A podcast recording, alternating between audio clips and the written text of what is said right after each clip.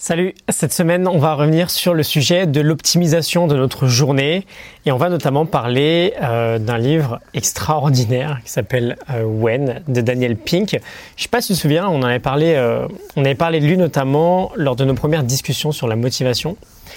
Donc le livre est intitulé, si je traduis littéralement, Les secrets scientifiques du timing parfait. C'est vraiment une vraie pépite, il y a des tas d'idées incroyables à l'intérieur. Et ce qu'on va commencer par faire aujourd'hui, c'est déterminer ton chronotype, ton chronotype en moins euh, d'une minute. L'idée, c'est en fait euh, que tu puisses découvrir ton moment idéal pour faire certaines tâches. Alors, euh, tu as peut-être, et si c'est pas le cas, c'est pas grave, hein, entendu parler de la chronobiologie de Michael Bruce. J'ai vu que c'était pas mal en vogue récemment, avec notamment un test pour déterminer si tu avais plutôt un chronotype du type lion, ours, dauphin ou loup. Euh, on va faire quelque chose de plus simple aujourd'hui parce que je suis pas vraiment à l'aise avec ce type de test. Euh, j'ai l'impression qu'à chaque fois ma réponse n'est jamais dans le questionnaire, puis quand je découvre mon profil à la fin, je me rends toujours compte que ça me correspond qu'à moitié. Bref, tu vas voir, on va faire plus simple. Je vais te poser trois questions euh, sur ton sommeil et tu essaies d'y répondre en te mettant dans un état d'esprit d'une journée assez libre. Ok, c'est la fin de tes vacances, t'es bien reposé, t'as rien de prévu. À quelle heure tu vas te coucher? À quelle heure tu te réveilles? Et troisième question, à faire un peu de maths, quel est l'horaire qui se situe entre les deux? Par exemple, si tu as répondu 22h et 6h, la réponse ce sera 2h. Si tu as répondu 1h et 11h, la réponse ce sera 6h.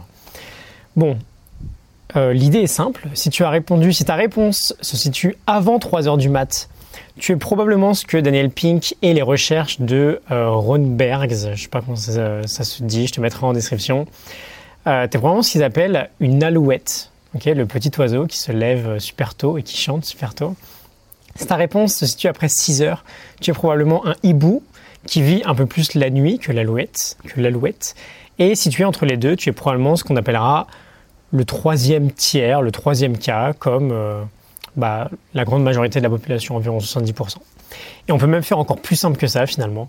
Si le week-end tu te réveilles aux mêmes horaires qu'en semaine, tu es probablement une alouette. Si c'est un peu plus tard, moins d'une heure trente, tu euh, fais probablement partie du troisième cas. Et si c'est beaucoup plus tard, plus d'une heure trente, tu es probablement un hibou.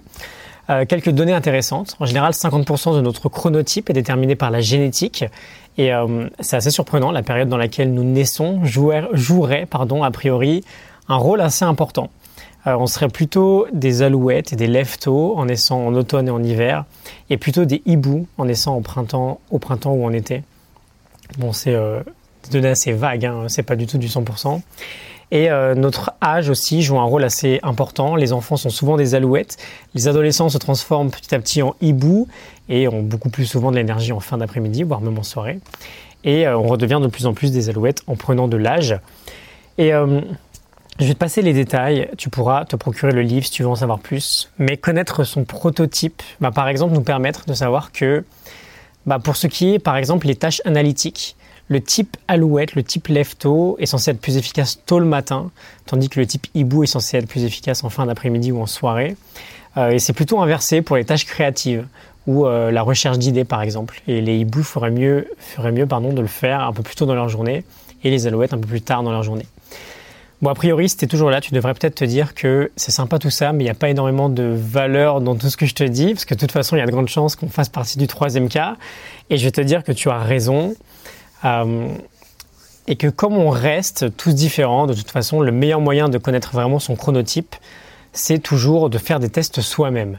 Et donc ce que tu peux faire, c'est pendant toute une semaine, suivre ton comportement tout au long de la journée.